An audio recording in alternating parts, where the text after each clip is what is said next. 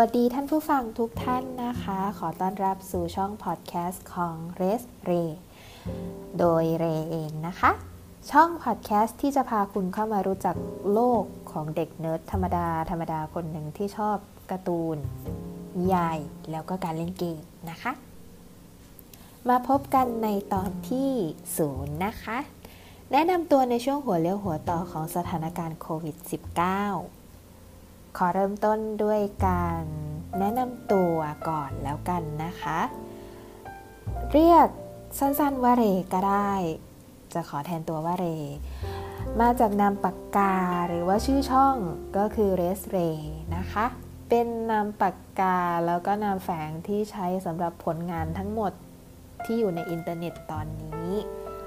ก็มีทั้งfan fiction นิยาย original แล้วก็รูปวาดรวมถึงเพลง cover บ้างนะคะ ชื่อมันดูไม่ค่อยมีความหมายเท่าไหร่นะคะ จริงๆมันคือนามปากกาที่มาจากชื่อตัวละคร 2 ตัว ก็คือเรสแล้วก็ชื่อเรตัวหนึ่งก็คือเรสเป็นชื่อของตัวละครในนิยาย original ที่เขียนเอง ส่วนเรเนี่ยเป็นชื่อที่ชอบมาตั้งแต่เด็กส่วนตัวตั้งแต่ตอนได้ยินครั้งแรก จากการ์ตูนเรื่องไหนสักเรื่องซึ่งก็จำไม่ได้แล้วนะคะว่าเป็นเรื่องอะไร ดังนั้นนะคะ ต่อจากนี้ก็เลยขอแทนตัวว่าเรแล้วกันนะคะ อย่างที่พูดไปตอนแรกนะคะว่าเป็นแค่เด็กเนิร์ดธรรมดาธรรมดาคนหนึ่งที่ชอบการดูการ์ตูน การอ่านหนังสือการ์ตูน การอ่านนิยาย แล้วก็เล่นเกม เพราะฉะนั้นเนี่ยคอนเทนต์ต่อจากนี้ทั้งหมดก็จะวนๆเวียนๆอยู่กับ ความชอบของตัวเองนั่นเอง อาจจะมีความสนใจบางประเภทที่เราจะเอามารีวิว หรือเอามาคุยกันต่อจากนี้ด้วยนะคะ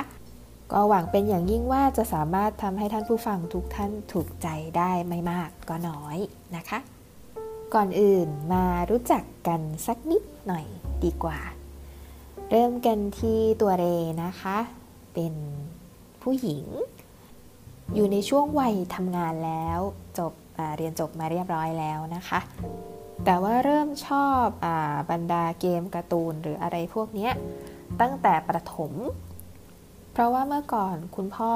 มักจะซื้อหนังสือการ์ตูนมาอ่านที่บ้าน เราก็เลยได้อานิสงส์อ่านไปด้วย แล้วก็มีช่องเก้าการ์ตูนสมัยเด็กๆนะคะ ถ้าคนอายุเท่ากันก็น่าจะเดากันออก ทุกเช้าก็จะตื่นมานั่งรอดูว่าเออวันนี้มีอะไรบ้าง หรือไม่จริงๆ ถ้าวันปกติก่อนไปเรียน ก็จะมีการ์ตูนตอนเช้าประมาณ 6 โมงหรือตีห้าครึ่งอะไรแบบนี้ให้ได้ดูกันด้วย ก็เลยกลายเป็นความชอบที่ติดตัวมาจนถึงทุกวันนี้เลยนะคะ ถ้าเรียงตามช่วงอายุเลยเนี่ย ก็จะเป็นช่วงประถม มัธยม ช่วงนี้จะเป็นช่วงที่เหมือนกันคือตัวการ์ตูนกับเกมที่เล่นกับดูหรืออ่านเนี่ย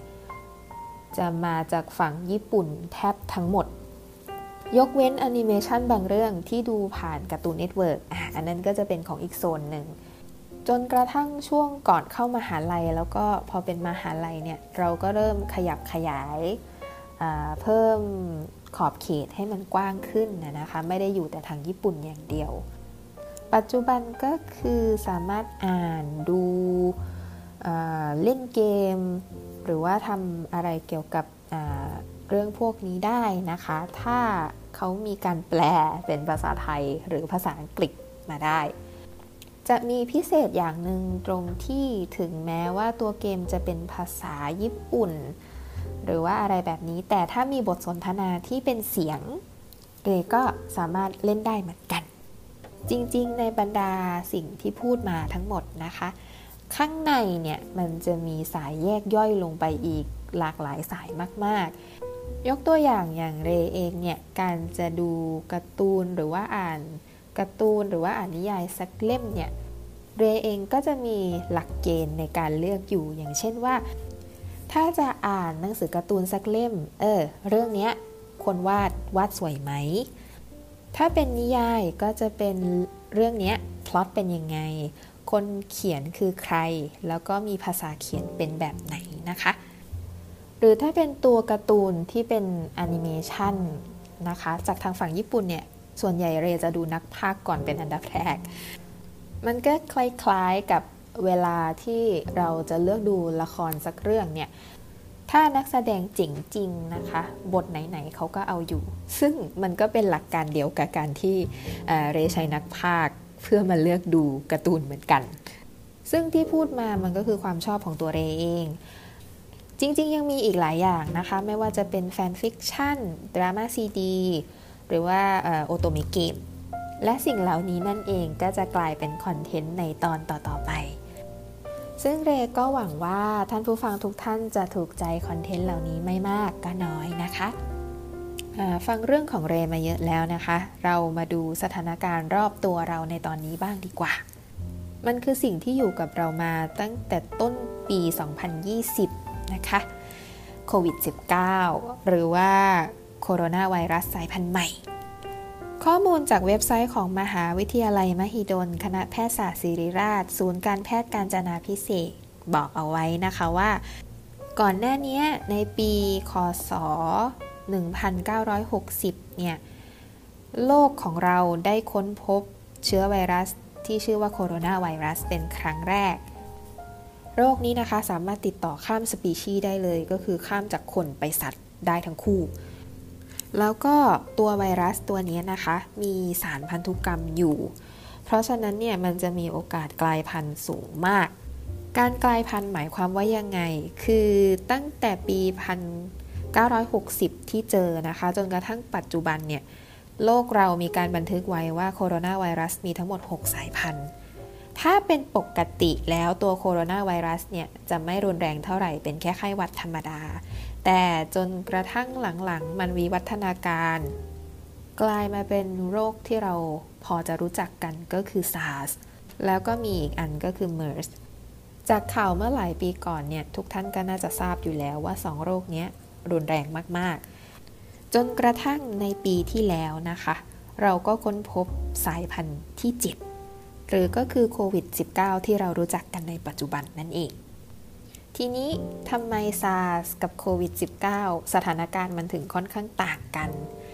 ก็ต้องบอกว่าอย่างซาร์สเนี่ย ตัวอาการหรือผลข้างเคียงจะอันตรายกว่าโควิด -19 นะคะ เพียงแต่ว่าอัตราการติดต่อจะต่ำกว่าโควิด -19 เท่านั้นเอง ซึ่งก็เพราะความต่าง เนี่ยแหละค่ะทำให้เกิดสถานการณ์ปัจจุบันที่เราอยู่ในสถานการณ์กึ่งกึ่งล็อกดาวน์กันทั่วโลก เพราะการที่โควิด -19 ออกอาการน้อยกว่า ไม่ได้หมายความว่ามันไม่อันตรายนะคะ จริงๆมันค่อนข้างอันตรายกว่าด้วยซ้ำเพราะว่ามันติดง่าย เราทุกคนก็เลยต้องปรับเปลี่ยนชีวิตกันใหม่เนาะใส่หน้ากากล้างมือ แล้วก็โซเชียลดิสแตนนะคะ จริง ๆ แล้วสถานการณ์ในประเทศไทยตอนนี้ค่อนข้างดี เพราะว่าเราไม่มีผู้ติดเชื้อในประเทศแล้วนะคะ ก็จะมีแต่ผู้ติดเชื้อที่มาจากสเตทควอรันทีนแต่พอสถานการณ์ของเราดีขึ้นขนาดนี้ปุ๊บเนี่ย มันทำให้วินัยกับการปฏิบัติตัวของเราเนี่ย เริ่มแย่ลง ตัวสถานการณ์เองถ้ามองรอบนอกที่ไม่ใช่ประเทศไทยจริง ๆ มันยังไม่ได้ดีขึ้นนะคะ เพราะฉะนั้นเนี่ยเราก็ยังควรจะต้องระวังตัวเองกันต่อไปก่อน จนกว่าสถานการณ์ทั่วโลกมันจะดีขึ้นอะตอนนั้นน่ะเราถึงจะพูดกันได้ว่า เออ สถานการณ์ของโควิด -19 มันดีขึ้นจริง ๆ แล้ว ก่อนที่เราจะล็อกดาวน์ระหว่างล็อกดาวน์แล้วก็หลังล็อกดาวน์ วิถีชีวิตพวกเราเองก็เปลี่ยนไปค่อนข้างเยอะเหมือนกันนะคะ ทั้งเรื่องการทำงาน รายได้ การกินอยู่ การท่องเที่ยวเป็นต้นนะคะสำหรับเรเองเนี่ยชีวิตเรไม่ได้เปลี่ยนไปมาก เพราะว่าโดยปกติที่ทำงานเรคนไม่เยอะ แล้วก็ที่ตึกเองเขาก็มีมาตรการสำหรับป้องกันของเขาอยู่ ส่วนเรื่องเที่ยวเรื่องกินเรื่องอยู่เอง ตัวเรมไม่ใช่คนที่เที่ยวเยอะหรือออกไปไหนบ่อย มากอยู่แล้ว เพราะฉะนั้นก็ถ้าเทียบกับก่อนล็อกดาวน์แล้วก็หลังล็อกดาวน์ระหว่างล็อกดาวน์แทบจะไม่มีอะไรเปลี่ยนไป บางอย่างอาจจะลำบากขึ้นตรงการที่พาคนป่วยไปโรงพยาบาล หรือว่าการต้องออกไปซื้ออาหารการกินของสดของแห้งที่ต้องเตรียมไว้ก่อนนะคะ แต่โดยรวมเนี่ย ถ้าเทียบกับคนอื่นชีวิตเรแทบจะไม่ได้รับผลกระทบอะไรจากเรื่องนี้มากนักสำหรับคนที่ได้รับผลกระทบโดยตรงจากเรื่องนี้นะคะ เรก็ขอเป็นกำลังใจให้ฝ่าฟันปัญหาครั้งนี้ไปได้เนาะสถานการณ์น้ำท่วมตอนปี 54 ก็คล้ายๆกับสิ่งที่เกิดขึ้นในตอนนี้เหมือนกัน เรายังผ่านกันมาได้ เพราะฉะนั้นโควิด -19 เราก็ต้องผ่านมันไปได้นะคะ ที่จริงแล้วนะคะวิกฤตครั้งนี้โควิด -19 เนี่ยให้บทเรียนอะไรกับเราได้หลายอย่างเลยนะคะ อย่างแรกที่เห็นได้ชัดที่สุดเลยเนี่ย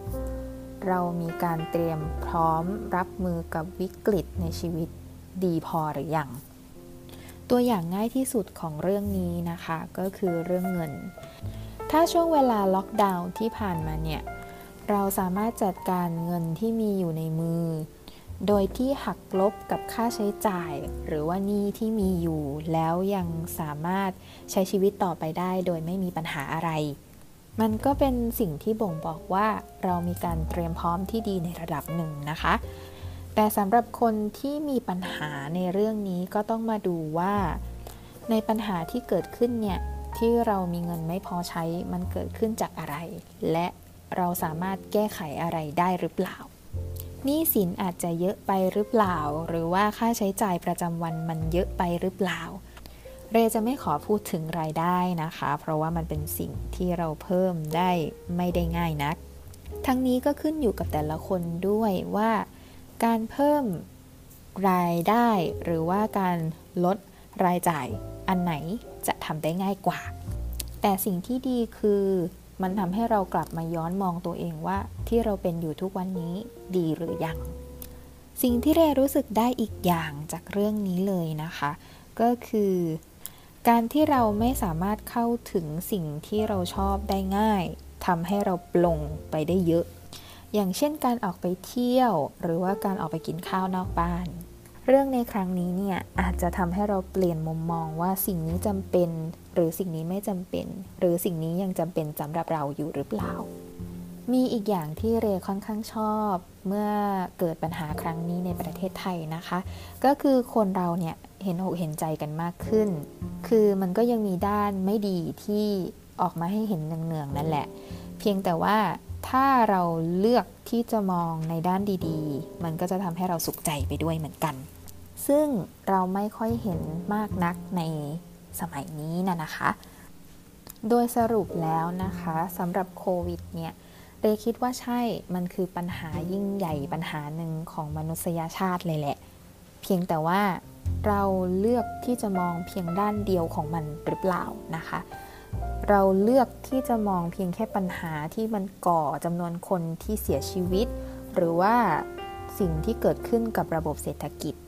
เพียงอย่างเดียวหรือเปล่า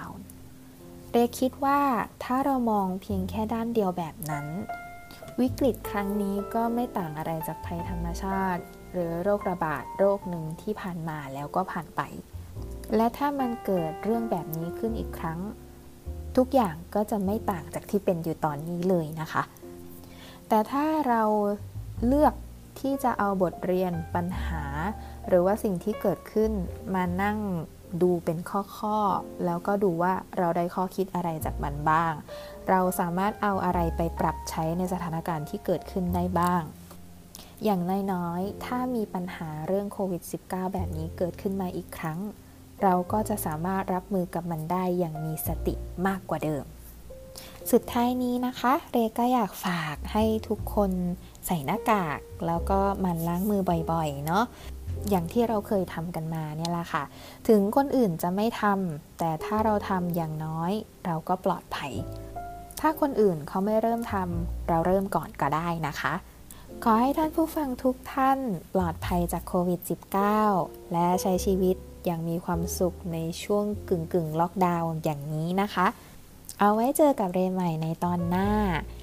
เรจะขอเปิดด้วยการรีวิวเกมเก่าที่เรเพิ่งได้เล่นนะคะ ตกเทรนรีวิว Final Fantasy 15 แล้วไว้เจอกันค่ะ